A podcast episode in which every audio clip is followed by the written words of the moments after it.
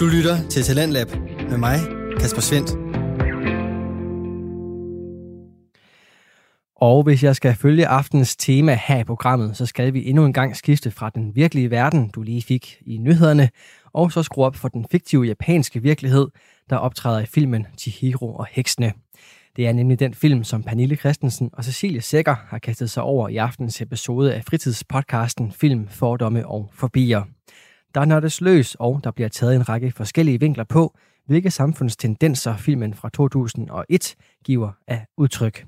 Det er præcis de tendenser, som du skal tilbage til nu, hvor du får anden del af aftens afsnit fra film, fordomme og forbier. Er du klar til en øh, fordom mere? Ja. jeg har mange. ja, men det er okay. Øh, en anden fordom, det er den her spejling af de voksne, Mm. som man kan have. Øh, og der tænker jeg rigtig meget på ham her nulfjæs. Jeg ser ham rigtig meget som et barn i starten.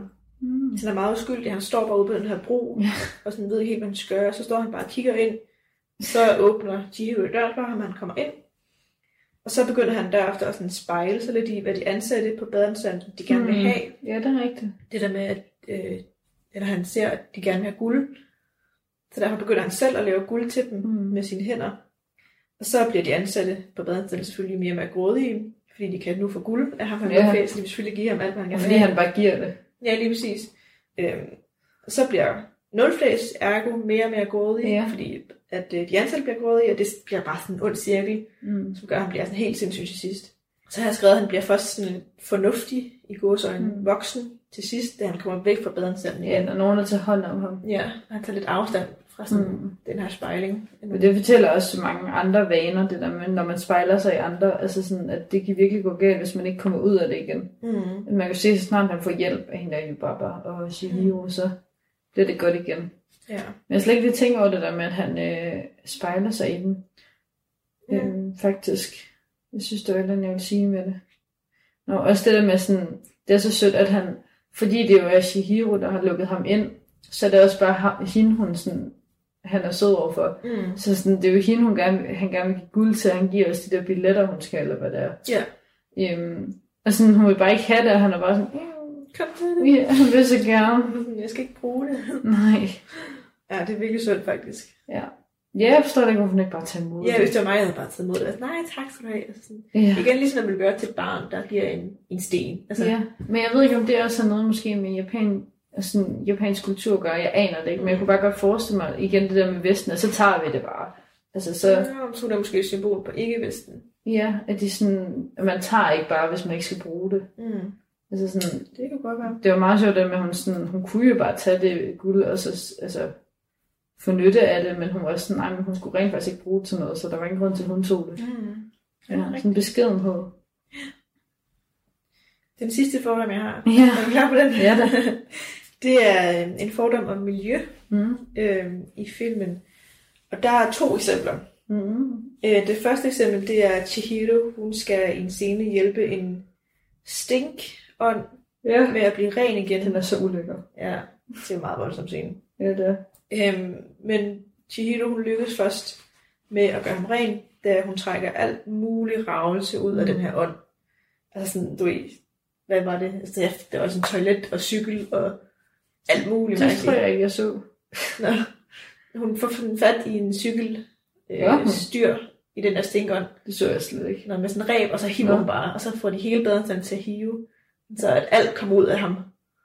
Det så jeg slet ikke. Lige pludselig var han bare en drage. Ja, men det er det, der sker. Så de, de trækker okay. alt det ud af ham, og så bliver han til en drage, for nu er han ren. Ah, okay. Øhm, og så et andet eksempel, det er, at Haku, øh, karakteren Haku, han viser sig jo faktisk at være den her flodånd, Mm. men han kan ikke finde hjem igen, fordi at menneskerne har bygget lejligheder der, hvor hans flod Mm. engang lå. Ja. Så det selvfølgelig kan han ikke hjem, fordi der Nej. er ikke noget hjem mere. Og begge to er ligesom eksempler på, at mennesket ikke har passet godt nok på naturen. Ah, det er rigtigt. Det her med, at mennesket tænker mere på, hvordan de kan løse deres egen behov, og de tænker ikke så meget på, hvem eller hvad de ligesom kan gå ud af. Mm. Og her i filmen, så går det jo ud over de to ånder. Ja. Men jeg tror også, det kommer an på, sådan, hvad man tror på, fordi at sådan, for dem giver det jo god mening, det der med også at passe på ånderne. Men jeg Mm. tror, for mange i den vestlige kultur, er det ikke noget, man, altså, som man skal ikke engang tanke. Nej. Ja. Ja. Det tror jeg også bare er farligt ikke at gøre. Ja, ja, ja, men Altså- enig. Ja. Uetisk, synes jeg. Ja, ja, man skal da, også fordi at naturen er så vigtig for os. Altså, vi kan jo ikke undvære den, Nej. så derfor burde vi også passe på den. Men jeg tror også, det er noget, man har fået lidt mere fokus på siden 2001. Det virker det til. Men jeg det tror, er noget. det er nok også et meget godt eksempel. Altså, Ja. altså noget at tage op i øh, år 2001. Mm, ja, helt klart. Efter øh, IT-boblen, var det ikke? Omkring Jo, år 2000. det var det. Ja. Skide godt. Det er lidt Jeg gære. tror faktisk, det var 2001. Nå, okay. Ja. Wow. Ja. Kan lidt. Nå. Har du nogle fordomme? Nej, jeg, jeg, jeg turde slet ikke blande mig i de fordomme. Jeg vil ikke... Øh, nej. Jeg har også lidt mange artikler, må jeg sige. Altså, jeg har en fordom om øh, japansk film, og Ja. den fik jeg totalt bekræftet. Ja. Hvad er det? Jamen, jeg øh, var sikker på, at det ville være sådan noget ja, manga, og jeg var sikker på, at det var sådan noget råb og skrig, og jeg var sikker på, at det ville være noget mærkeligt noget. Og det var ikke for at generalisere, det var bare min egen fordom. Ja, ja. De blev bekræftet, alle tre. Ikke at det var dårligt, jeg gav det en træer, men det var bare skørt. Altså, mærkeligt. jeg tror virkelig også, der er noget med, nu snakker vi om det der med vesten kultur. Jeg tror virkelig, det har noget med kultur at gøre, at jeg ikke forstår den genre, de er Mm. ude i. Altså, jeg ikke forstår det der med det der væsen, hvor de trækker cykelstuer ud af ham, og de der hoveder, der hopper rundt på jorden uden krop. Ja, sygt mærkeligt. Det er så mærkeligt. De der fucking æder, undskyld, de der æderkopper, som bærer sten Nå, hele ja. dagen. Det er ikke æderkopper, det er øh, sod. Jamen, de ligner æderkopper. De er virkelig søde. Ja, de er vildt søde. Ja. De er bare sådan, ming, ming. Også fordi det er ligesom finder ud af, at hun kan gøre jobbet for dem, så de er var bare sådan... Lad mig. ja. de er så søde. Ja. Ja, jamen, skal vi gå videre til fobier så? ja. Vil du ikke starte med dine? Nu synes jeg, jeg har snakket meget. Jo, men det kan jeg sagtens. Jamen, jeg har skrevet en, der hedder Bliv væk, og den passer meget godt med det der med ikke at kunne finde hjem igen og med sine forældre. Så vi kan lidt slå dem sammen. Ja. Så kan du øh, tilføje. Ja. Jamen, jeg, og jeg har skrevet, at jeg har min egen fortælling, men det er fordi, at noget af det værste for mig, når jeg var på ferie med mine forældre, altså i udlandet, det var at blive væk på sådan et, hvis man blev væk på sådan et loppemarked, eller Mm. øh, på en eller anden safari-tur, eller ned inde på havnen, eller et eller andet om aftenen. Det kunne jeg slet ikke overskue. Altså, jeg ved ikke, hvor mange gange jeg er på sådan en... Har, har nogen så været på sådan nogle markeder, der er i udlandet? Ja, det har jeg. Det har man nok. Ja, Det har de fleste, tror jeg. De er jo alt. Og sådan, de er jo alt. de er så kaotiske Ja. og så øh, svære at finde rundt i. Så sådan, jeg var så bange for, at jeg blev væk fra dem. Og jeg tænkte altid sådan igennem, okay, hvad gør jeg, hvis jeg bliver væk fra dem? Mm. Fordi det var jo heller ikke, man havde jo også en alder, hvor man måske ikke havde en telefon altid. Ja. Så sådan, jeg tænkte, min plan var altid, at jeg fandt en telefonboks, og så kunne jeg min mors nummer, og så kunne jeg ringe til den og håbe, at hun kunne tage den. Og ellers så måtte jeg jo vente til, at jeg troede, de var hjemme på hotellet. Og så måtte jeg ringe til dem. Og så min mor sagde altid, hvis jeg blev væk, så skulle jeg blive stående. Ikke begynde at bevæge mig. Blive stående lige der var jeg blev væk. Og så vente til, at de nok skulle finde mig. Åh. Ja. Så, Men det er også ofte, så har forældre jo lidt større chance for at finde Ja. et barn, end et barn har for at finde Også fordi, jeg går og tænker, som om det er muligt, men altså, hvis jeg kender mine forældre ret, så har de haft et øje på mig hele tiden. Mm. Altså sådan, og hele tiden holdt øje med mig, og sikkert også haft mig i hånden det meste af tiden. Ja. Altså sådan, som barn, det er bare så sjovt, at man som barn tænker, ej, der er en chance for at blive væk, men den er nok ret lille, fordi mine forældre har nok styr på det, men det tænker man ikke over som barn. Overhovedet ikke. Der er man sådan, shit, hvad gør jeg, hvis jeg... Også det der med at miste sine forældre, altså jeg er sådan, altså hvad gør jeg, hvis jeg lige pludselig ikke har dem, og sådan, Mm. jeg kan jo ingenting alene. Jeg lavede sådan nogle gange nødplaner. Ja, Hvem skal jeg bo hos, hvis mine forældre ikke er her mere? Jamen, der har du en gudmor. ja, det er rigtigt. Eller er gudfar Mm. i stedet for, ja. Ja, Det var også dem, jeg også kunne bo hos i mit hoved. Men, Var ja. det det? Ja. ja. Hvem det var var det? det også mig, tror jeg. Eller min mormor Okay. sagde jeg også, at øh, så kunne jeg hos hende. Ja. Og det er jo sådan fjollet, fordi jeg håber da. Ja, ja, ja, det var sådan en fjollet tanke. Jeg tror bare, det var sådan en berolige mig selv. Ja, bare sådan en, hvad gør jeg, hvis det sker, så jeg ikke står helt uden. Mm. Det ville være frygteligt. Ja. Ej, også det der med ikke at kunne finde hjem igen. Ja. Oh. Det var jeg ret bange for, det Mm. Men det var også sådan, havde du på ferie, det var, at mange gange, så havde man jo taget bussen ind til byen, eller sådan noget. Mm. Hvordan i hele hulen skulle jeg, lille Cecilie, på 10 år, finde en bus og tage tilbage til hotellet, og jeg kunne jo knap nok huske, hvad hotellet hed. Og Ja. det prøvede jeg faktisk altid at lære mig selv, hvad hotellet hed. Så kunne man alt, de fleste sådan, øh, lokale ved, hvad hotellerne hedder, fordi jeg er så vant til det. Mm. Så kunne man bare sige, øh, pladser, og så, Kan du tage mig hjem? Ja. Åh. medmindre de så kidnapper en, men altså, Ej, simpelthen 13. ja, nej, Ja. sådan. Okay. Jeg tror også, jeg havde meget den der frygt med, at jeg ikke kunne finde hjem igen, fordi mm. Øh, jeg har sindssygt dårlig stedsans. Ja, jamen også mig. Jeg kan fare vild i Odense, og jeg er far vild i Odense. Altså nogle gange, når Christian han kører, vi skal et eller andet sted hen, Mm. så er jeg tit sådan, hvor fileren er vi henne? Ja, Jeg ved det ikke. Altså, sådan, du har lavet her længe. Videre. Ja, jeg har boet her i tre år, men jeg stadig ikke, hvor sådan nogle ting er. Ah, men det er pinligt. Ja. jamen jeg forstår det godt. Og det er også derfor, at det er sådan, altid de har... Ej, jeg gik også forleden Mm. en tur med en veninde. Forleden, det er et stykke tid siden. Og så skulle jeg gå alene hjem. Oh. Jeg havde så glemt min telefon, så jeg øhm, skulle bare gå uden noget. Og sådan, der var der flere gange, jeg gik så langt sådan, hos Andersens huse der. Ja. Og der var flere gange, hvor jeg tænkte, altså lige nu ved jeg ikke, hvor jeg er henne. Nu prøver jeg bare at gå, og så må vi se, om jeg kommer hjem. Altså sådan, Oh. jeg anede ikke, hvor jeg var henne. og Sådan, okay, jeg, jeg går bare, og så ser vi. Ja. Ja, det gik. Jo, selvfølgelig. Ja. Renser mig op, vi væk ind i indre. Ja, er hos Andersen, så er det også lidt tæt på, hvor du Ja, bor. ja, det er så. Så burde du godt kunne finde hjem. Ja. Men jeg kan godt stå det. Ja, der er mange små gader der, Ja, det er der virkelig. kan gå Det rundt er i. meget forvirrende. Ja. Jamen, jeg har skrevet en øh, forbi for ikke at kunne arbejde. Mm. Øhm, det her med at være arbejdsløs. Man siger jo faktisk i vores branche, at det er svært at få et arbejde. Okay. Øhm, den kender jeg da godt selv. Også da jeg kom til Odense og lige pludselig skulle finde noget, øhm, for at kunne få økonomien til at køre rundt ordentligt. Ikke? Mm.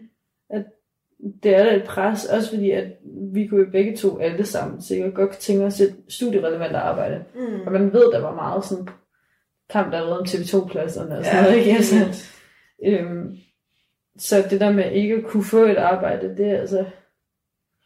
Ja. Også bare her med corona, altså så mange Ja. ja. er blevet fyret og sådan noget. Ja, Det synes jeg, det er skræmmende, at, at vi bliver færdiguddannet til en verden, hvor der er så mange, der er blevet fyret, som også skal til at have et job. det er faktisk rigtigt. Altså, Ja, vi er mange om budet lige pludselig. ja.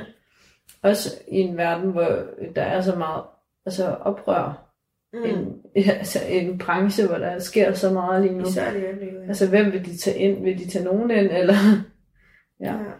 det er rigtigt. Heldigvis er der lige et par år til, Ja. at vi skal ud. Jeg håber, det stiller lidt af. Ja.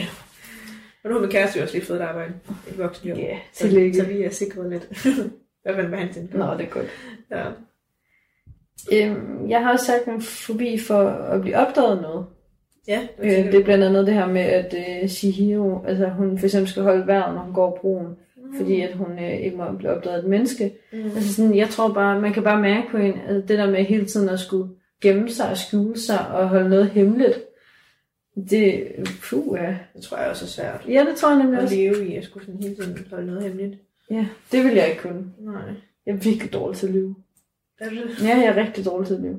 Jeg kan ikke holde noget hemmeligt, og jeg er sådan, jeg var en åben bog, der var Så jeg skal ikke fortælle mig din hem- eller mine hemmeligheder fra Jo, jo, jo, jo. Til, der er noget, jeg godt kan holde hemmeligt frem for andet, ikke? Ja. Jamen, det er som om, jeg sådan... Det er mere sådan mit eget... Mm. Så jeg kan godt for... Også noget med jul. Jeg er sindssygt god til at holde på julegavehemmeligheder. Er du det? Det er Ja, jeg ja. rigtig dårlig til. Jeg har fået at vide, hele min familie er god til det. Okay. Ja. Og det føler jeg, at det sådan, har en vis værdi, ikke? Men, men sådan, det er mere om mig selv. Altså, jeg kunne ikke holde hemmeligt, hvis jeg for eksempel havde fået en kæreste, eller at jeg havde øh, dumpet en prøve, eller kørt Mm. ind i nogen, eller et eller andet. Det ville jeg ikke kunne holde hemmeligt. Ja, okay. Det er min egen samvittighed, der går øh, Der går ind og sådan... ja, trigger. Ja, ja. Det tror jeg. Ja, okay. Men hvad med dig? Det er ikke noget, jeg har sådan tænkt over så meget. Nej. Jeg har det fint nok med at holde ting hemmeligt. Ja.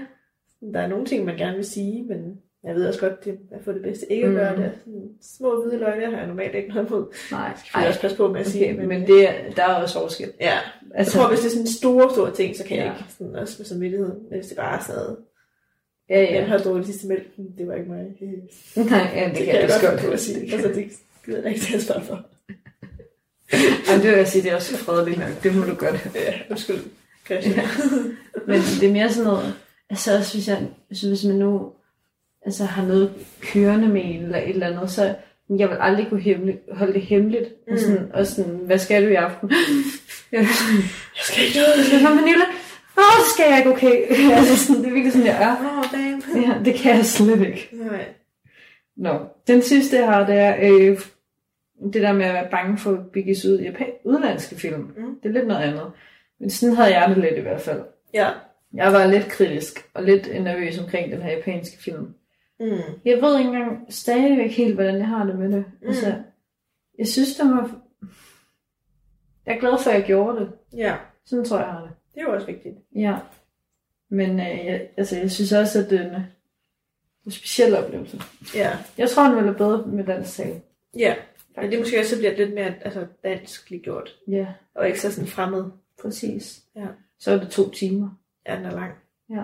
Især Ja, når man synes, det er sådan lidt øh, Ja, svært at forstå. Så er det meget, sidde. det er det også fordi, altså generelt sådan med børnefilm og sådan noget, de plejer ikke at være så lange. at være en time. Ja, halvanden time max, ikke? Ja. Ja. Ja, det er rigtigt. Sådan havde jeg det tit, da jeg skulle sådan... Altså, normalt ser jeg bare amerikanske film. Mm. Men så skulle jeg til at se øh, en serie, der hedder Dark på Netflix. Ja. Den er jo tysk. Hvor jeg også sådan, det ved jeg ikke, om jeg kan sådan holde ud og Nej. høre tysk. Men så altså, så jeg først afsnit, jeg blev selvfølgelig positivt overrasket. Ja, ja. Og nu har jeg jo set et par sæsoner, men bare Ja, det der med, at jeg skulle sådan, gider jeg virkelig til at se en tysk serie. Jamen, det forstår jeg godt. Ej. Det var også lidt sådan, jeg havde det med den der de urørlige. Ja. Det fransk, men den er også sindssygt god. Den har jeg stadig ikke set, for jeg kan selv til at se den, fordi den er fransk. Den er Jeg tror, det- god. Jeg tror, fordi jeg havde tysk i skolen, så sådan, jeg har alligevel lidt forhold til tysk. Ja, Hvor men fransk, det er bare... Det gør ikke noget, Helt synes jeg ikke på fransk. Nå. Ej, den er så god, den Der er også den serie, der hedder Lupin, som er kommet på Netflix. Den Mhm. har jeg også hørt af fransk, men jeg kan ikke få mig selv til at se den. Fordi den er Nej. fransk. Og det er jo så dumt, altså. Ja, men det er jo igen det der med, at du også skal fokusere så meget, fordi at man, sådan, man har jo intet forhold til sproget. Overhovedet ikke. Altså, de kunne sige hvad som helst, og jeg ville ikke fatte det. Nej, det var sådan, jeg havde det med japansk. Altså. Ja. Jeg kunne heller ikke lade være med sådan at tænke på, at der sidder jo nogen og indspiller. Det er Mm. som om, at altså, på dansk ville det være helt normalt at sidde og høre på. Mm. Sådan, hvordan må japanerne ikke have, hvis de for eksempel ser en dansk film, hvor det er indspillet? Ja. Og det er jo for os, at det er jo helt normalt, og vi ved jo, at men det er Andreas eller Sebastian Jessen, der sidder der. Ej, hvor fedt. Ja. Det kan være, de har det sådan med en af dem. Det tror jeg. Helt Ja, ja. Og vi bare sådan, what the fuck. ja, hvad er det for noget? Ja, Også bare måden, vi snakker på. ja hold op. Aggressivt. Det er helt fremmed. Ja, meget. Det er bare sjovt, fordi for dem er det jo helt normalt. Jamen det er også det. Det er så underligt, at det er sådan... Ja. Også at vi så kan se det. Mm. Sådan, at teknologien gør, at vi kan se en film med det sprog. Og, Der- og så læse teksterne og forstå det, ikke? Jo, jo, Ja. præcis. Var det ikke det for i dag? Jeg synes, der var meget at sige. Det, du har også Jeg havde været- meget på hjertet. Ja. Det var jo også lidt det, dit filmønske Ja. af en udlandsk film. Det er rigtigt. Jeg Det er synes også, den er meget god. Jeg Ja. synes, den er hyggelig. Og lidt uhyggelig også. Også lidt uhyggeligt. Ja. Ja. Og endnu hyggeligere end børnefilm må være. ja. Jeg tror måske, det er der. Ja, det der med den animationsfilm. Og så, mm. Så er der sådan de der ånder, som jeg synes skulle være lidt creepy og sådan. Men det var det også meget. De der krise, det Ja. var det værste. Synes du? Jeg synes, Ja. de der gennemsigtige ånder. Men de var heller ikke længere. Det er snotplatter. det synes jeg var så rart. Nej, det er heller ikke rart. Det er god til det. Så ham der radissen. Radisen. Den der hvide, store en. Med sådan en skæg. Nå, Ja, den det er ligner sådan mærkelig, den en er der bare engang. Ja. Den er der bare. Ja. Det er meget sød. Ja, ja, ja. Der er mange ting, hvor man kan blive lidt uh, skræmt. Når man er en Ja. lille pige. Nå. Ja. Nå. Har du mere på Nej. hjerte? Jeg har ikke mere på Så hjertet. synes jeg, at uh, som så vanligt, at uh, folk skal gå ind og og skrive til os på Instagram. Ja, Eller lige gå ind og følge følg os. med derinde. Ja. Nu er vi jo blevet en del af Merit, Mm. øhm, så det kan man også gå ind og følge, hvis man lige skal lave reklame for sig selv. Mm. Ja, Merit øh, studentermedie på Instagram og Facebook. Mm. Så der kommer vi jo også om gang imellem. Det gør vi. Ja, Især dig. Du er jo Ja. en del af redaktionen, så du kommer... det er rigtigt. Øhm, Lidt men ofte, også film ja. fordom forbi, Mm. en gang vi får delt den. Ja. En gang imellem. Det gør vi. Så hop med der, også. Ja. Yeah. Tak for dag. Hej hej. Du lytter til Radio 4.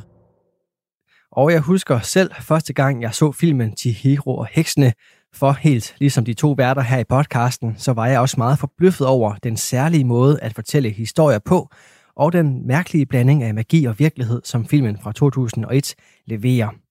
Hvis du som jeg gerne vil høre Pernille Christensen og Cecilie Sækker kaste sig ud i spændende snakke om andre film, så kan du finde fritidspodcasten Film, Fordomme og Forbier inde på diverse podcast-platforme, eller finde tidligere Talentlab udsendelser med og uden den inde på radio4.dk og i vores Radio 4 app. Vi er nu kommet frem til aftens sidste fritidspodcast. Den hedder Søster Søndag, og udover den lidt traditionelle samtale-podcast Stemning, så byder Søster Søndag på en helt unik vinkel.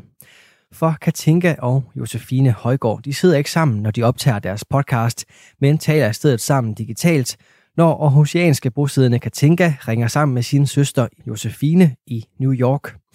Netop på grund af den store afstand og de meget forskellige hverdage, som de to søstre lever i, byder samtalerne imellem de to altid på spændende samfundsvinkler, gode historier og runder også af med alvorlige og sjove anbefalinger. I aftens afsnit står den blandt andet på snak om venskaber i en coronatid, en vild gåtur og en pludselig fortælling om stjernedrys. Hør med lige her. Hej Katinka. Hej Josefine. Hej alle søde dejlige lyttere, og velkommen til endnu et afsnit af Søstersøndag. Jeg håber, I nyder jeres søndag, ligesom os, og hvis I hører det på en ikke-søndag, så håber jeg, du nyder den dag. ja, som du dog kan sige det, Josefine. Det er sikkert en god introduktion. Det er jo det. Jeg tænker, vi skal til at begynde at sådan introducere os, af, når vi sådan... Ja, det tænker jeg bare, måske var en god idé. Ja, jeg er jo faktisk gået på ferie nu, så jeg har lige, øh, jeg er jo faktisk i gang, men øh, jeg har lige lidt over en uge tilbage Okay. af min ferie, og det er så dejligt at have ferie. Ja, hvad skal du lave? Ja, altså på grund af corona skal jeg jo ikke rigtig sådan lave det store. Jeg skal faktisk ikke rigtig lave noget. Nå, okay. Egentlig bare være herhjemme, lave lidt sådan kreative projekter, tror jeg. I dag er der sket det vidunderlige, at jeg første gang er lykkes med mine surdejsboller, og det er jeg mega glad over. Er det bare mega svært at lave surdej, eller hvad er det for noget? Hvorfor er det sådan... Nej, ikke surdejen, men jeg synes, det var svært at lave surdejsbollerne, øhm, og få dem til ligesom sådan at hæve ordentligt op, uden at bruge gær. Nå, Fordi det kræver, at man sådan behandler den der dej på en meget bestemt måde. Og sådan. skal de ikke bare sådan hæve mega længe? Øh, jo og nej, for de må heller ikke hæve for meget og sådan noget. Nå, Og så skal man virkelig være sådan nænsom med den, så man ikke kommer til at ødelægge luftboblerne og sådan noget. Så Nå shit. ja, men jeg har taget et billede af mit fantastiske resultat. Ja, det var godt. så håber jeg godt, jeg kan gøre kunsten efter en anden gang.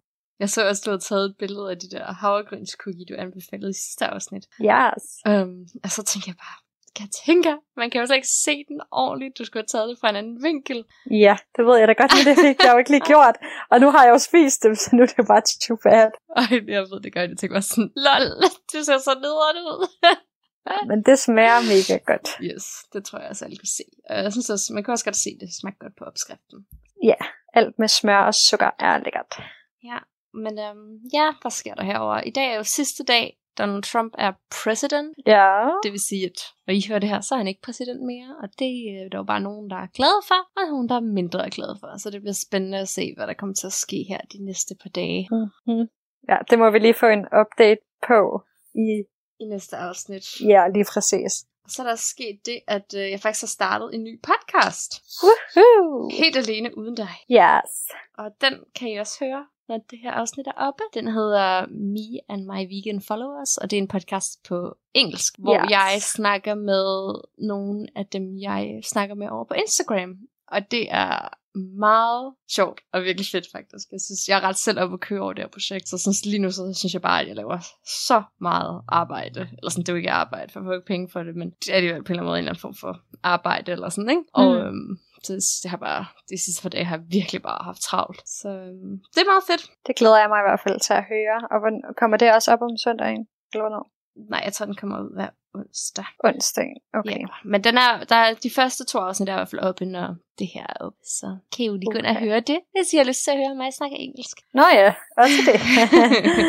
det hører vi jo faktisk dagligt, eller nej, hver gang.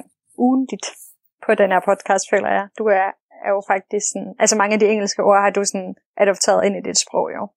Ja, helt klart. Jeg er også så glad for, at jeg har et job, hvor jeg snakker dansk øh, ret tit, Ja. fordi hvis jeg ikke havde det, altså sådan, jeg vil, altså, jeg kan allerede mærke, at jeg begynder at sige sådan nogle underlige ting på dansk nogle gange, hvor jeg sådan, what, det gav slet ikke mening. Og mit engelsk er ikke engang sådan overdrevet smukt, øh, fordi jeg kan kun snakke engelsk efter sådan, jeg har bare lært af at snakke det, ikke? Jeg har ikke sådan Mm. lært af at blive skolet, så det er sådan, jeg ved ikke, jeg synes mit sprog sådan generelt er så åndssvagt. Men øhm, nok om det. Hvad har du med at drikke? Jeg har en øh, Alpro kakaomælk med. Super lækkert. Mega lækkert. Den er god. Ja, de smager nemlig sindssygt godt. Jeg drikker øh, noget sådan lidt åndssvagt, men jeg har fået sådan noget, øh, jeg har fået sådan noget juice-agtigt pulver noget. Pulverjuice. Fy for satan. Øhm, ja, men det er ligesom sådan, ideen er ligesom, at det er sådan noget green juice-agtigt. Der er sådan, igen, så er det sådan, det er sådan en helseting, hvor der er mange, der sådan laver sådan deres eget selleri juice og sådan noget, ikke? Ah, okay. Hvis man sådan har set lidt sådan noget sundhedsvideoer på YouTube, så ved man i hvert fald, hvad det er. Men det her det er så bare en idé om, at hvor man, så i stedet for, at man skal have sådan en kæmpe juicer, og sådan stå og presse alt det der, så er det ligesom allerede lavet, og så blander du det bare i vand. Det smager faktisk overdrevet godt. Det er sådan meget lakridsagtigt. Og jeg synes i hvert fald, det smager helt godt. Så jeg er, sådan, ja. jeg er ret fan af det. Er der fenalk i, eller hvorfor smager det lakrids? Det ved jeg ikke. Det lyder bare lidt interessant, men det Jeg lyder ved faktisk ret er lækkert. sådan, der er sådan noget matcha i, og jeg har faktisk altid hadet det der matcha. Jeg synes, det var fucking klam. For jeg har kun Mm. smagt det sådan på, øh, på Starbucks. Og det er også sådan, det der matcha var sådan, jeg ved ikke, sådan matcha latte er også sådan ret stort, hvis man er sådan en hipster type. Og nu tror jeg måske godt, jeg begynder at kunne lide det, fordi jeg kan i hvert fald godt smage der af den der matcha smag i det her. Og jeg synes, det, er sådan, det smager meget godt. Mm, interessant. Jamen altså, er det også sådan sundt, ligesom en Ja, altså det er sådan et helse, det er sådan noget helseprodukt ikke? Sådan Okay. et superfood-produkt. Ja, ja, jeg får altid alt muligt underligt tilsendt. Jeg har også fået, øhm, det er altså sådan nogle lidt sjove nogle, sådan nogle, øh, det fik jeg i går, tror jeg, sådan nogle, de hedder Water Lily Pops. Så det er sådan, kommer ligesom fra åkander. Så Nå. sådan åkande kerner, faktisk svært at sige, som, som man så rister og popper op, og så bliver de ligesom sådan popcorn-agtige. Åh, oh, lækkert. Og så det skulle så også, hvad fanden det, der står, hvad det skulle være. Det skulle også være lidt sundt på en eller anden måde. Nå. Øhm, Ja, det undrer mig slet ikke. Nej, og så er det sådan, det er jo bare noget, man spiser rigtig meget i Indien. Nå. Og så de, har jeg så fået nogle, der sådan er, så er der sådan krydderi på, ikke? Så dem her, dem med sådan nogle med cinnamon vanilla, og så har jeg fået sådan nogle cookie crunch. Nå, okay, så det er sådan sødt-agtigt. Ja, det er sådan en sød snack. Okay, interessant. Men jeg så også på deres hjemmeside, at man også kunne få nogle, der var sådan savory, eller sådan... Øhm, sådan Salte? Salte, Ja. og sådan, så sådan, man kan også få nogle med sådan kaj. Og sådan, Nå, øhm, okay. Så jeg tror, man kan få sådan alle mulige smage, men sådan de der, med de der, det er meget sådan, det smager som nogle søde puff-agtige ting. Jeg er sådan lidt fan, men også lidt underlig. Ja, det kan jeg da godt forstå. Nå, det er da meget interessant. Det må du lige lægge et billede op af, I will. fordi det skal jeg da lige se, hvad Ja. det er for noget, du har fået tilsendt her. Hvis vi lige skal gå videre til vores emner. Mm. Jeg tror, det er dig, der skal starte i dag, faktisk. Hey, måske vi lige hurtigt skulle snakke om, at vi havde været i radioen. Nå, gud! Lol, ja. Det Så skulle vi da så meget lige snakke om. Ej, det var faktisk ret vildt, bortset fra, at du jo så glemte det. Ej, altså så fucking typisk. Jeg var bare sådan, du ved, jeg var sådan, da jeg så det der, så altså, der klokken var jo, sådan, jeg ved ikke, måske klokken var 6 eller 7 om aftenen, da jeg så det, ikke? Så var jeg sådan, Mm. nå, ja, ups, to timer siden skulle jeg have hørt det der radioen. Okay, Ej. fedt, just fine idiot. Ja, jeg Ah. holdt den bare vågen, og det var seriøst en kamp for at holde mig vågen. Jamen, det er det. Og jeg så også godt, du dansede og alt muligt, så jeg var sådan, hvordan kunne du glemme det? Men Ja, jeg var mega op at køre over det. Jeg var sådan helt excited. Jeg kunne slet ikke sove hele natten, fordi jeg var også sådan helt, ah, det var så vildt. Ej, Ja, det er også mega cool. ja, det var. Øhm, Det var så sejt. Men uh, du var så åbenbart. jeg er jo ikke så nem at imponere, så... øhm. Nej, apparently not. Åh, oh, gud. Ja, no. Det, jeg gerne vil snakke om i dag, er faktisk øhm, begrebet venner, og mest af alt og sådan noget Mm. med at være sammen med venner. Ja. Fordi, seriøst, der er bare virkelig noget, jeg begynder at tænke over her på det sidste. Sådan, jeg kan ikke, altså, det er så lang tid siden, jeg har været sammen med nogen, jeg vil sådan sige var mine venner. Jeg har, føler, jeg i et år har jeg ikke sådan ordentligt været sammen med venner. Altså, også, Mhm. altså mest på grund af corona, ikke? Ja, ja, Og selvfølgelig. jeg synes bare, det er så vildt, at sådan, jeg ved slet ikke, hvordan man er sammen. Altså, jeg har virkelig sådan tænkt sådan, jeg vil ikke engang vide, hvordan jeg skulle være sammen med mine venner mere. Og Nej, jeg det kan også mærke, rigtigt. at sådan, altså sådan, al den kontakt, jeg har med mange af mine venner, bare glider ud, fordi at der sker ikke noget i nogens liv. Så du ved, man kan ikke engang sådan ringe og sådan snakke om noget, fordi Nej. der er ikke noget at fortælle. Altså sådan, fordi alle bare er i sådan en stillstand på en eller anden måde. Og nu er man jo på en eller anden måde også efterhånden bare begyndt at komme ind i sådan en rytme, hvor at, jeg er jo bare sammen med Jackson, og så er det jo bare sådan, jeg har bare vendet mig til, at det kun er ham, jeg er sammen med. Og så er det Mm. også som om ens på en måde, mit sociale behov også bare sådan har ændret sig efter det.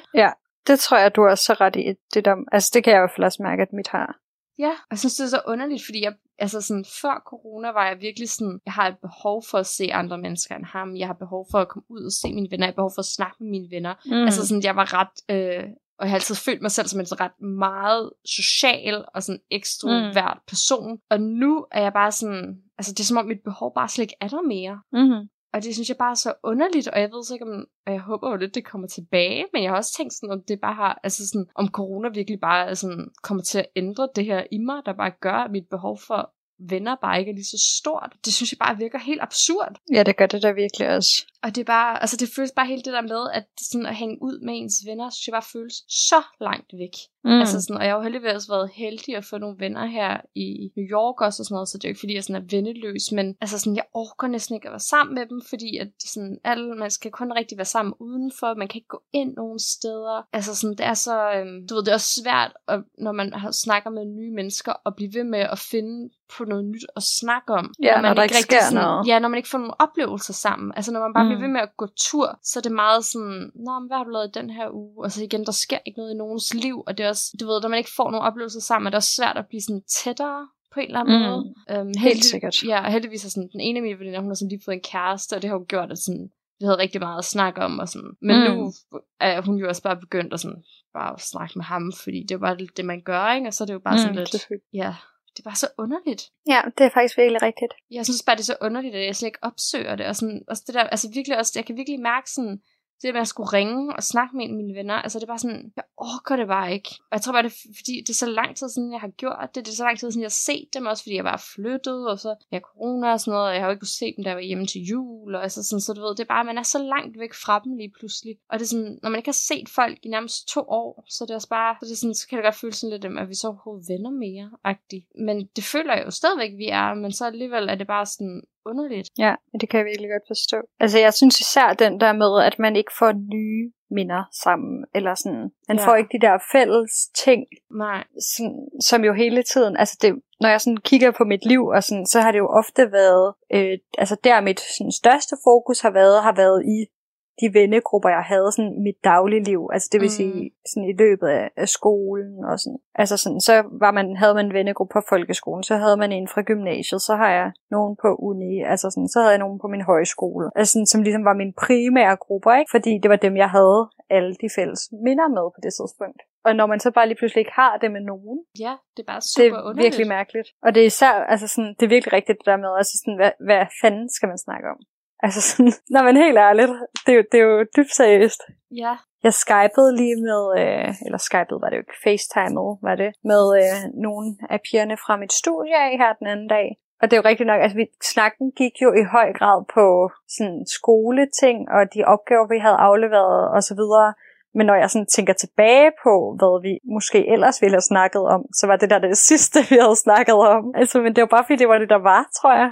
ja, Lige pludselig så er det bare, det, det vi havde til fælles. Altså sådan, det var jo kun, at vi alle sammen havde afleveret sådan en anden opgave. Og det plejede at være om, åh, den der øh, fredagsbar et eller andet, eller om det var sjovt der til forelæsningen, eller I don't know, et eller andet. Fordi man plejer at være en så fast del af hinandens liv, ikke? Og det er bare glædet ud. Altså sådan, det er også ret altså, tom på en eller anden måde, ikke? Det er mega tomt. Men også det der med, at sådan, man plejede jo sådan, "Nå, okay, men så skal vi det her på fredag, så skal det Mm. her. Sådan, man havde ligesom hele tiden noget at se frem til, man skulle lave med ens venner, og det er bare sådan, Mm. altså, når der Det ikke er faktisk rigtigt. når, der, altså, når jeg er så langt væk fra alle mine venner, og der ikke sker noget i deres liv, altså de kan ikke komme ud og møde nogle nye mennesker rigtigt. De Nej. tager ikke, altså det er ikke engang sådan noget med, så kan I i det mindste sidde og fortælle mig om jeres bytur, eller, fordi du ved, der sker bare ikke noget i nogens liv, fordi alle bare sidder derhjemme, og det, altså, Mm. det er bare sådan så tomt, og man mister også bare lysten til det, fordi det bare er så demotiverende. Og så er jeg igen, at ens behov bare har ændret sig så meget, fordi man bare har været vant til, jeg har bare været vant til de sidste 10 måneder, er det jo bare kun nærmest Jackson, jeg har været sammen med, og så er det jo bare Mm. mm. sådan, så mit behov jo på en eller anden måde også bare ændret sig lidt til det. Ja, det er så rigtigt. Jeg tror i hvert fald også, at mit sociale behov, sådan, ud over Joachim i hvert fald, er blevet øh, meget mindre. Ja. Altså sådan, fordi jeg plejede jo at være sammen med øh, nogle af mine venner, altså sådan uden for arbejde og skoleagtigt. Ikke?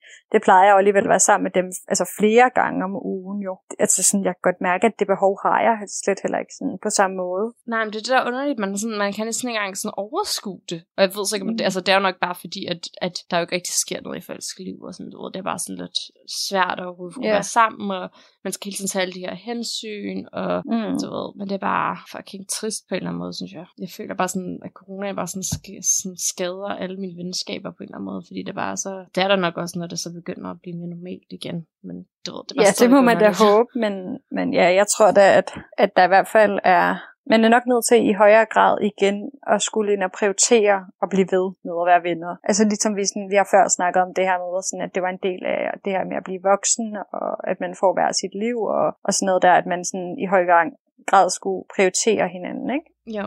I et venskab. Og det tror jeg bare, at man bliver nødt til at blive ved med, og måske i endnu højere grad. Ja, ja, specielt altså, nu. Og specielt mm. når sådan, corona begynder at lægge sig igen, fordi at det virker bare som om, at det har bare taget så hårdt på alle sådan, ja, venskabelige forhold, det her, ikke? At... Mm. Men altså, alle jeg snakker med omkring det her øh, problematik, oplever de samme følelser. Så derfor så tænker jeg på en eller anden måde, at det her med, det er i hvert fald ikke kun os selv, der har det sådan her. Det er jeg slet ikke i tvivl om. Altså sådan, at alle er ligesom i samme situation. Så derfor så tænker jeg, at alle synes, det bliver lidt svært, når man engang er færdig med corona. Øh, eller i hvert fald, at det lige har lagt sig lidt altså, så bliver det jo svært for alle at komme ud igen. Mm, det tror jeg også, det gør. Fordi sådan, selvom vi alle glæder os så sygt meget til at komme ud, så er det sådan, man også bare vendt sig til at bare have et liv, hvor man bare er derhjemme. Ja, jeg kan faktisk ikke rigtig sådan, øh, over, jeg kan næsten ikke overskue øh, sådan det der med at skulle gå i byen igen. Sådan, det gjorde jeg alligevel ret meget. Nu har jeg selvfølgelig også fået en kæreste og sådan noget, så det gør måske, altså, at det, jeg ved det ikke, det gør måske, at der er blevet flere gode ting ved at være hjemme, altså det der, man ikke var sidde alene derhjemme. Mm. Så det være hyggeligt at være hjemme nu, ikke? Dog alligevel, så tror jeg, at hvis ikke corona havde været der, så havde jeg stadigvæk sådan været ude og drikke øl med mine venner og sådan noget hver uge. Det kan jeg næsten ikke overskue, at jeg skulle gøre nogensinde igen. Men det er også bare nederen, hvis det skal slutte, når man er 21. Altså sådan, Ej, what? det skal overhovedet. Er jeg ikke 22? Jo, det ved jeg ikke. jo, jo, jeg er 22. jeg blev lige i tvivl. Det håber jeg ikke, det skal, og det skal det heller ikke, men jeg tror da lige, man skal hanke lidt op i sig selv. Ja, det tror jeg virkelig også, man skal. Altså sådan, jeg har, lige nu føler jeg bare sådan, at det er slet ikke noget, jeg har, kan have tid til i mit liv lige nu. Er bare sådan, hvad? Jeg laver jo ikke noget. Nej, det er også det, man bliver vant til at virkelig ikke at lave noget. Ja, det, det er bare så underligt, ikke? fordi nu har man gjort det så længe, at jeg tror, at selvom alle glæder sig til at åbne op igen, så tror jeg også, det bliver svært at åbne op igen, fordi at mm. man ligesom bare, altså det er ikke sådan noget med, okay, de tre måneder, hvor man bare har sådan, men altså det er snart et år, ikke? Ja, og det kommer det til at være længere. vaner. Ja, at man bare er vant til, at der ikke sker noget, og man er bare vant til at leve et andet liv på en eller anden måde. Det er bare, jeg tror bare, det bliver svært at komme ud af. Det må vi jo tage til den tid. Ja. Du lytter til Talentlab med mig, Kasper Svendt. Vi er i gang med aftens tredje podcast afsnit her i programmet på Radio 4, der giver dig mulighed for at høre nogle af Danmarks bedste fritidspodcasts, som deler nye stemmer, fortællinger og holdninger, og som du kan finde yderligere afsnit fra inde på diverse podcast-platforme. Nu der skal vi tilbage til aftens episode fra Søstersøndag med Katrine og Josefine Højgaard, som blandt andet taler om tiden efter corona. Hvad glæder du dig mest til, tænker du, så hvis du skulle vælge noget? Det er måske bare sådan at rejse igen, og ikke tage ud og spise, og jeg ved det ikke, måske også bare gå rundt og så ud og skulle tage konstant hensyn, eller sådan, og, og være sådan, åh, nu skal jeg passe på, nu kan jeg ikke det, nu kan jeg ikke det, eller sådan, vi er jo meget strikse mm. her i New York, ikke? Så det er sådan, altså, man passer meget på. Det er sådan ret ja. irriterende konstant at gå og passe på, når man går på gaden, altså sådan. Ja, ja, ja, det giver god mening. Ej, noget, jeg, som jeg ved ikke, hvorfor jeg ikke fortalte i introen, det skal jeg lige fortælle nu. Vil du høre noget mega sindssygt? Ja. okay, mega afstikker. Altså, derfor er det ret crazy. Okay, så i morges var jeg ude at løbe, og så da jeg kom sådan hen, og jeg, jeg, jeg har ligesom løbet ned på en sti, der er tæt på, hvor vi bor, og ligesom kommer op til min vej, og så kan jeg godt se, at de bliver pakket et eller andet fuldstændig sindssygt filmsæt ud på min vej. What? Og jeg sådan tænker, hold da kæft, altså det ser mega prof ud, og der er, jeg ved ikke, flere lastbiler fuld af alt muligt, og sindssygt lys, og alt ja. muligt højtaler, elektronik, og helt vildt mange mennesker, og det er sådan et kæmpe filmsæt-agtigt, ikke? Ja. Jeg tænker sådan, åh, oh, crazy. Nå, jeg løber bare hjem og tænker sådan, okay, ja, ja, hvad, hvad ved jeg? Altså, det kunne sikkert bare være en, noget, de skulle filme til en reklamefilm eller sådan noget, ikke? Ja, ja. Og så jeg stod jeg bare på Facebook, tror jeg, eller sådan noget, og så ser jeg en eller anden åndssvær reklame, sådan et eller andet, øh, Selena Gomez i New York-agtig, og så er jeg sådan, så klikkede, What? Ja, så klikkede jeg lige på det, så var sådan, så stod der bare sådan, nå, hun var i New York for at filme til en eller anden ny serie, hun laver på Netflix eller sådan noget. Det var sådan, lol! Og så var jeg sådan, ej, prøv at tænke på, hvis det var på min gade. Og så gik jeg ind og googlede sådan, så kunne man jo bare finde sådan en åndssvær hjemmeside, det var sådan noget med, hvor bliver der filmet lige nu? Yeah. Og så stod der bare, at den serie, som hun er med i, med, lave, som er sådan en true crime serie, eller sådan noget åndssvagt, som hedder, det hedder sådan noget Murders in My Building, eller et eller andet åndssvagt. Wow, sygt.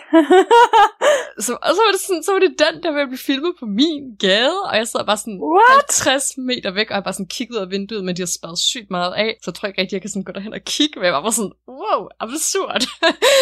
Ej, det er da mega sindssygt. Mega sindssygt. Og Det var da en mega sådan, øh, begivenheds. ja, så, der sker jo det vel noget i mit liv. Du har jo noget at fortælle. ja, det kan godt være, at jeg skal sådan prøve at liste mig lidt ned og se, om jeg kan sådan kigge lidt. Ej, kan du ikke lige tage nogle billeder? Ja, jo, men det også bare fordi, jeg ikke sådan tør heller ikke rigtig. Jeg synes, det er sådan akavet at gå ned og sådan se, hvor mange billeder og være sådan en fan. Men Ej, det kan du godt. De kender dig ikke. Nej, nej, nej, men altså, du ved, Kan du ikke bare øh, lade, som om du tager et eller andet billede af dig selv, eller sådan noget? Mm, altså jeg tænker, hvis, hvis der er alt muligt dernede, jeg tænker det er så jeg kan tage et billede, men det er mere, om jeg ved ikke, om jeg kan komme derned forbi. Altså det er mere det, fordi det virker som om, det er så spadet af. Aha. Altså sådan hele vores gade er spadet fuldstændig af, nemlig der kan slet ikke køre bil. Wow. Men, men altså jeg ved ikke, jeg kan godt bare sige, at jeg vil gå en tur. Jeg ved det ikke. Ja, man må vel gerne gå tur. Ja, men jeg ved så ikke, om man lige må gå tur på filmsættet, men altså, okay. Jeg skal lige herind med min hund. man kan jo faktisk godt gå forbi, eller en anden vej udenom, ikke? Men øhm, ja, ja, men... Øh... men er stadig meget sjovt. Det er sådan, what? Ja. Får man lige et fancy sted? Ja, det gør man da godt nok. Nå, jeg tænker, at, øh, at skal jeg ikke tage den herfra? Jo. Okay, jeg har en lidt latterlig ting med, men øhm, det jeg egentlig godt vil fortælle om i dag, det er måske den beslutning i mit liv, som jeg fortryder allermest. Hey, det er en god, det vil jeg gerne høre. Da jeg gik på højskole, så havde vi på et tidspunkt emneuge. Lærerne de pitchede ligesom sådan nogle forskellige sådan, ting, man kunne gøre. Og jeg valgte øh, i den der emneuge at skulle gå 100 km på 24 timer. Ja. Man kunne også have valgt sådan at komme til København, eller øh, jeg kan ikke helt huske, ud at sejle eller sådan noget. Man kunne have valgt alt muligt. Men jeg valgte selvfølgelig den der gå-tur, fordi jeg, jeg tænkte sådan, okay, 24 timer er jo egentlig ret lang tid, og 100 km er da ikke så langt-agtigt. Mm-mm. Og selvfølgelig jeg godt kunne lade sig gøre det der. Ja. Så derfor så, øh, ja, så tog jeg altså den beslutning, og det kunne da også være fint lige at være lidt aktiv og sådan, Ja. altså når vores lærer han fortalte godt sådan der om, at, altså sådan, at det var faktisk ret hårdt at gå de der 100 kilometer. Altså Mm. han havde aldrig selv gennemført turen, og øh, altså sådan, han kendte vist heller ikke rigtig så mange, der havde gennemført den, men havde prøvet at gøre det før, Mm-hmm. altså hvor han så ikke selv gennemført, men hvor der var vist én elev eller sådan noget, ud af dem, der gik, der gennemførte den. Ja. Men altså, det var sådan der, at man skulle sådan forberede sig ret meget. Sådan, vi skulle ud og gå sådan 20 km, mens det var mørkt. Mm-hmm. Sådan med øh, rygsæk og sådan noget på. Øh, og man skulle sådan der have øh, smøre sine fødder ind i sådan noget bestemt creme, og have sådan noget øh, sportstag på, for at man ikke fik sådan vabler, og for at det ikke sådan... Altså, der var ret meget forberedelse til den her tur egentlig. Men sådan, på et tidspunkt, så øh, havde vi jo lavet alt det der forberedelse. Jeg følte overhovedet ikke, det var hårdt at gå de der 20 km, selvom det var mørkt. Altså sådan, det var intet problem. Jeg tænkte, nej, nej, det kan man nemt. Så sådan, da det var, vi skulle ud og gå den der tur, der havde jeg bare lavet sådan overdrevet meget blandt selv slik, sådan, ligesom bare havde rimelig meget sukker, og bare taget super meget vand med, og sådan mad og sådan noget generelt, ikke? Øh, og bare sådan comfy tøj og noget. Jeg tænkte i hvert fald, at jeg var rimelig godt kørende. Og det var jeg også måske de første øh, 20 kilometer var det, der var det ret fint, ikke? Men sådan, vi begyndte at gå klokken 9 om aftenen. Sådan der, så vi skulle ligesom gå sådan hen over natten. Altså, det var meningen, man skulle gå for... Hvorfor startede man ikke om morgenen? Det tænker jeg bare, var meget nemmere. Nej, for altså, det der jo, det der ligesom er, altså, sådan, som vi havde fået at vide, det var det der med, at de hårdeste timer var, mens det var mørkt. Og det var bedre at tage dem, sådan, når man er, hvad skal man sige, relativt sådan frisk, Okay. end, end til sidst, eller sådan en midt på, hvor man sådan begynder at blive sådan lidt træt, og man bliver mere ugødelig-agtig. Det var i hvert fald det, sådan, vi havde fået at vide. Sådan, så jeg havde også sådan, ligesom gået og glædet mig lidt til, at det sådan begyndte at blive lyst, fordi yeah. der havde jeg lidt fået at vide, sådan, ej, så får jeg lidt sådan en sådan kick, eller sådan, du ved, så bliver man sådan helt, ah, frisk igen. Og det gjorde jeg bare overhovedet ikke. det var super nederen. så, altså, jeg ved ikke, altså, de der fra 20 til 40 km, der synes jeg bare, det var super nederen. Ja. Der var også nogen, der begyndte at have så ondt i fødderne, at de begyndte at græde, og altså det begyndte virkelig at blive hårdt. Også fordi man faktisk man skulle holde et bestemt tempo og sådan noget. Ja. Det var faktisk mest det, jeg synes var rigtig ubehageligt. Altså sådan, man skulle gå 5 kilometer i timen, tror jeg det var. Og så Ja. skulle man holde en pause på, jeg tror det var, ja, det var jo sådan, nej, 5 km på 50 minutter, pause i 10 minutter, og det gjorde man så bare igen og igen og igen. Ikke? Øh, så man havde også en rigtig kort pause jo, altså det var kun Ja. 10 minutter i gangen, fordi at ellers så, jeg ved ikke rigtig hvorfor, men så blev det sådan for svært at komme i gang igen, eller sådan. Ja, altså jeg ved i hvert fald, hvis jeg har haft sådan nogle sindssygt lange vagter på Mm. der arbejde på café og sådan noget. Nogle gange kunne jeg gøre det sådan noget 12-14 timers vagter. Ja. Altså, det var sådan som om, at når man så havde været på arbejde i ni timer, hvis man så på en eller anden måde, en eller anden grund, så fik man altid pause sådan der fucking sent, ikke? Mm. Og så når man så satte sig ned, så var det bare, altså sådan, det kunne man næsten ikke overskue. Det var næsten bedre bare at stille sig op og spise, mens du gik lidt rundt og sådan noget, fordi at Mm. man blev så træt af at Ja. få en pause, så kunne man ligesom lige pludselig mærke, hvor ondt man havde i benene og sådan noget. Ja, ja, ja men det er nok, det er nok noget af den sådan, logik, der var i det. Det, Ja, Ja, så tror jeg, at sådan omkring 45, altså efter vi havde gået 45 km, der var alle stadigvæk med. Og vores lærer havde været sådan, at der er ikke nogen, der får lov at kvitte før, kvitte, før at vi øh, når 50 km. Sådan der Mm-mm. i skal Og sådan, så da, ja, da vi nåede sådan 45, så var der sådan nogen, der begyndte at snakke sådan lidt om, ja. at man måske kunne sådan stoppe og bare sådan tage hjem. Hvad tid, hvad klokken var der? Jamen, klokken var 9 om morgenen, tror jeg. Nå, okay, wow. Ja. Det taget Ja, det må 12 den jo være. timer at gå. Ja, ja, fordi det skulle tage altså 12 timer at gå 50 km, ikke? Okay. Øh, fordi ja, så ville det tage 24 timer at gå 100. Ja. Øhm, så ja, den må have været der omkring. Sådan, ja, der begyndte der at være sådan en lidt en stemning af, nu stopper vi med at gå. Nu Ja. gider vi ikke mere. Det altså sådan, også fordi på det tidspunkt begyndte alt bare at gøre ondt på ens krop. Altså sådan, man begyndte bare at være træt. Og, altså jeg var i hvert fald bare virkelig træt, og jeg havde no, de sidste sådan, mange timer havde jeg bare kørt det der blandt selv slik ned. Altså mm-hmm. virkelig bare spist fucking meget, for jeg bare tænkte, jeg skal have noget energi. Men jeg har ikke sådan spist noget mad. Mm-mm. Så jeg havde bare fået sådan der et sukkerchok, tror jeg Ja. som bare gjorde, jeg fik det psyko dårligt. Ja, og men jeg fik det så dårligt. Så jeg ved ikke, hvorfor jeg bare var sådan, "Ah, okay, jeg stopper også bare efter 55 km. Sådan, så gider jeg ikke mere. Fuck it, og, det, og, altså, det gjorde jeg også. Ja. Sådan, jeg ved ikke, sådan, så, da man sådan havde taget beslutningen om, nu stopper jeg, sådan, der var det lige sådan lidt, ah, det var rart nok. Og så kom der nogen og hentede os i en bil, og vi kom hjem og sov og sådan noget, hvilket var super nice, fordi jeg er ikke særlig god til at være træt. Dagen efter, sådan, da det var, altså der var ikke nogen, der gennemførte de der 100 km, men der var nogen, der kom til at gå, jeg tror det var 93. Ej, så sindssygt ikke at, at, at Ja, men det følte, jeg tror, på det tidspunkt, der, havde man, altså, der var der ikke noget, man kunne overskue. Nej, altså, sådan, okay. det var vores lærer og så en elev, der nåede at gå de der 93, og jeg har seriøst aldrig set noget så smertefuldt, som da de kom tilbage fra den der gåtur.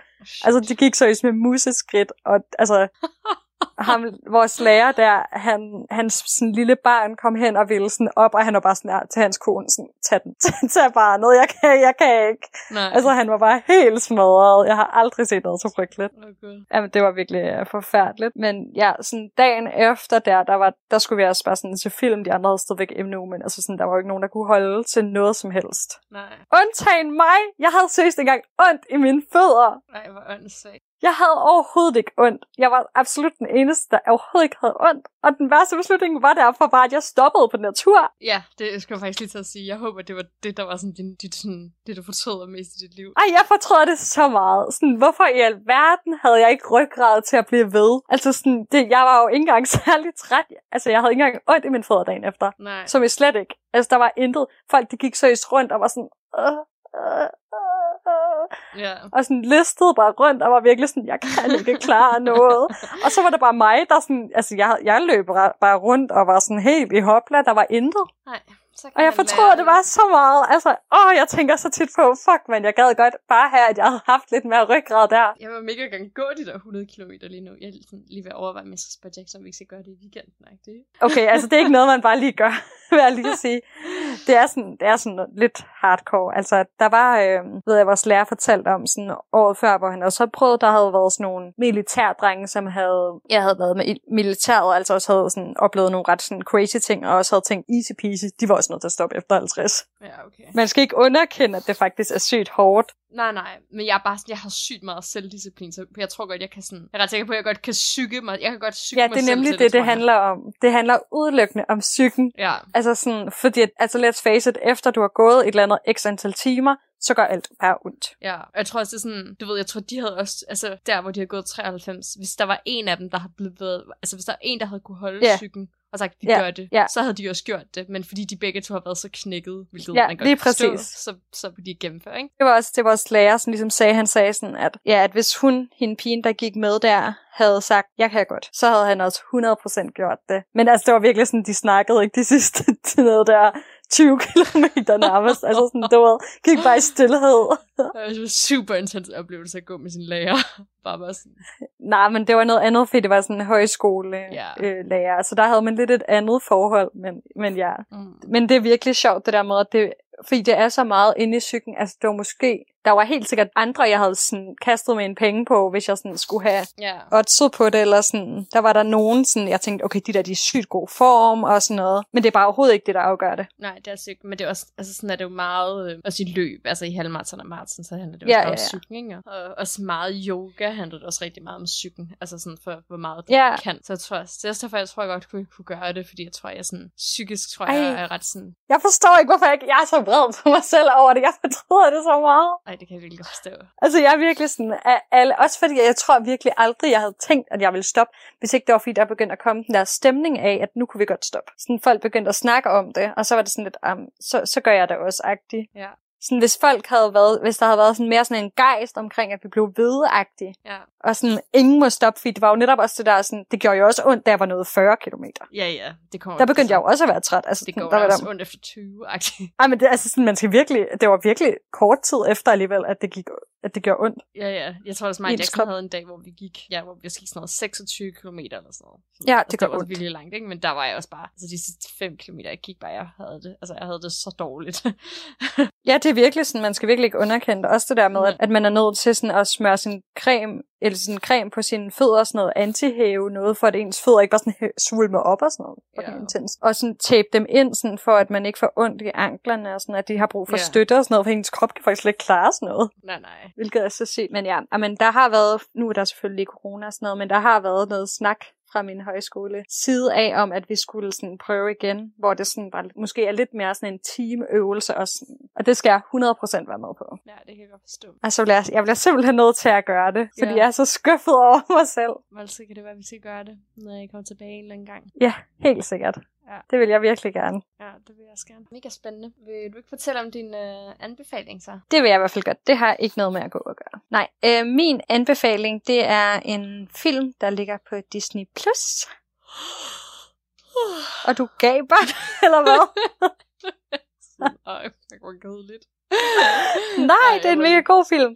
En øh, Disney-film, der hedder Maleficent, som er øh, Tornerose fortalt fra, dens, fra den ondes synspunkt. Altså den der onde, der forhekser hende. Mm-hmm. Ja, og den, øh, den er faktisk bare sindssygt god. Altså, det er sådan en lidt nyere øh, animationsfilm. -agtig. Så jeg synes, den er sådan lidt i samme kategori som Frozen og hvad hedder de andre der, øh, Inside Out og sådan noget. Rigtig flot lavet, og bare, det er faktisk en virkelig god film, synes jeg, og sådan et ret sjovt perspektiv, fordi man jo kender sådan Tornerose-fortællingen. Og så det der med sådan lige at, at den lige bliver vendt om, og man lige sådan bliver husket på, at der sådan er der er altid mere end en side til en historie. Det synes jeg bare, det var sådan en meget sjov øh, lille fortælling. Jeg ved ikke, både mig og Joachim har øh, set, der er både en etter og en toer, og vi har begge to set både etteren og toeren, og øh, altså Joachim synes også, de var meget gode. Ja. Så øh, det, det tror jeg er rimelig meget sådan noget, der er for alle, undtagen Josefine, som lyder som om, at hun synes, det her det er jordens dårligste anbefaling. ja, det skal jeg aldrig se. Men, Nej, den er faktisk rigtig god. Jeg vil anbefale alle, undtagen Josefine, at se den. Jeg, jeg er ikke den store filmmenneske. Jeg skal ikke rigtig se sådan noget der. Så det er ikke lige mig. Men um, god anbefaling. Um, ja, det synes du så bare overhovedet ikke. Til dem, der godt kan lide lidt, uh, lidt Disney eller lidt animation, eller ja. bare en god lille fortælling. Øh, Jeg har faktisk også en, øh, jeg har så godt nok en dokumentar med. Ja, yeah, of course. Og det er dokumentaren om Greta Thunberg, som ligger på DR. Ej, den vil jeg mega gerne se, det har jeg tænkt over. Ja, den er meget rørende. Ja. Den giver et, sådan, et billede af Greta Thunberg, som jeg slet ikke... Altså, jeg vidste intet om hende. Eller jo, jeg vidste... Altså, jeg har altid været ret stor fan af hende. Jeg synes, hun er cool, og du ved, jeg sådan totalt været sådan, fuck, det er fedt og sådan noget, ikke? Men jeg vidste Mm. ikke rigtig sådan noget om hendes sygdom, og jeg vidste ikke rigtig sådan noget om, hvordan hun var som person og sådan noget, og det giver den et ret Nej, godt nej. indblik i. Ja. Øhm, og giver også helt klart et, et, et meget realistisk billede af, hvordan det har været for hende lige pludselig at blive sådan en kendt person, og sådan også hvordan det er at leve med Asperger og sådan nogle ting. Så jeg synes faktisk, den er, den er ekstremt fantastisk, og den er mega rørende, og jeg græd så tit, fordi jeg bliver bare Åh, altid så overvældet af sådan unge, Ja. der står sammen og kæmper for en bedre verden. Det kan altid bare røre mig sygt meget. Ja, jamen, det er da også Um, noget af det mest rørende, synes jeg også. Ja, så sådan, det var bare... På den måde synes jeg virkelig, det var fedt. Mm. Øhm, og den ligger på DR. Den, det kom Ja. nemlig ud, jeg tror sidste år, og, sådan, og jeg virkelig været sådan, åh, hvorfor kan jeg se den henne? Jeg kunne ikke kunne se den nogen steder, fordi den kom i biograf og sådan noget. Men nu ligger den på DR, så nu kan alle se den. Og den skal I Yes. til at se. Den er virkelig, virkelig øhm, god. Nej, den vil jeg helt klart lige uh, se. Nu har jeg jo ferie, og det er da noget, der kommer på min liste. Ja, det er en god idé. Så må du nyde din ferie, kan tænke. Tusind tak. Og så håber jeg, at vi alle sammen kan finde ud af at blive venner igen på et eller andet tidspunkt, når man sådan må være venner igen med folk. Ej, det tror jeg på. Okay, ha' det godt til. Hej hej. Hej hej. Radio 4 taler med Danmark. Og vi forlader Josefine i New York og Katinka i Aarhus, da vi er kommet frem til afslutningen på aftenens program. Her fik du et afsnit af samtale-podcasten på tværs af Atlanten med navn Søster Søndag, og det var den tredje fritidspodcast, som jeg kunne præsentere for dig i aften. Udover den, så kunne du også høre fra makkerparet Lydik og Ryge, da de vendte tilbage med en alternativ nyhed. Og så dykkede Pernille Christensen og Cecilie Sækker ind i den japanske animationsfilm Chihiro og Heksene i en episode af film Fordomme og Forbier. Husk, at du kan finde alle tre fritidspodcasts inde på diverse podcast-platforme, og høre tidligere Talentlab udsendelser på radio4.dk og i vores Radio 4-app. Mit navn er Kasper Svindt, og nu er det tid til nattevagten her på kanalen. God fornøjelse og på genlyt.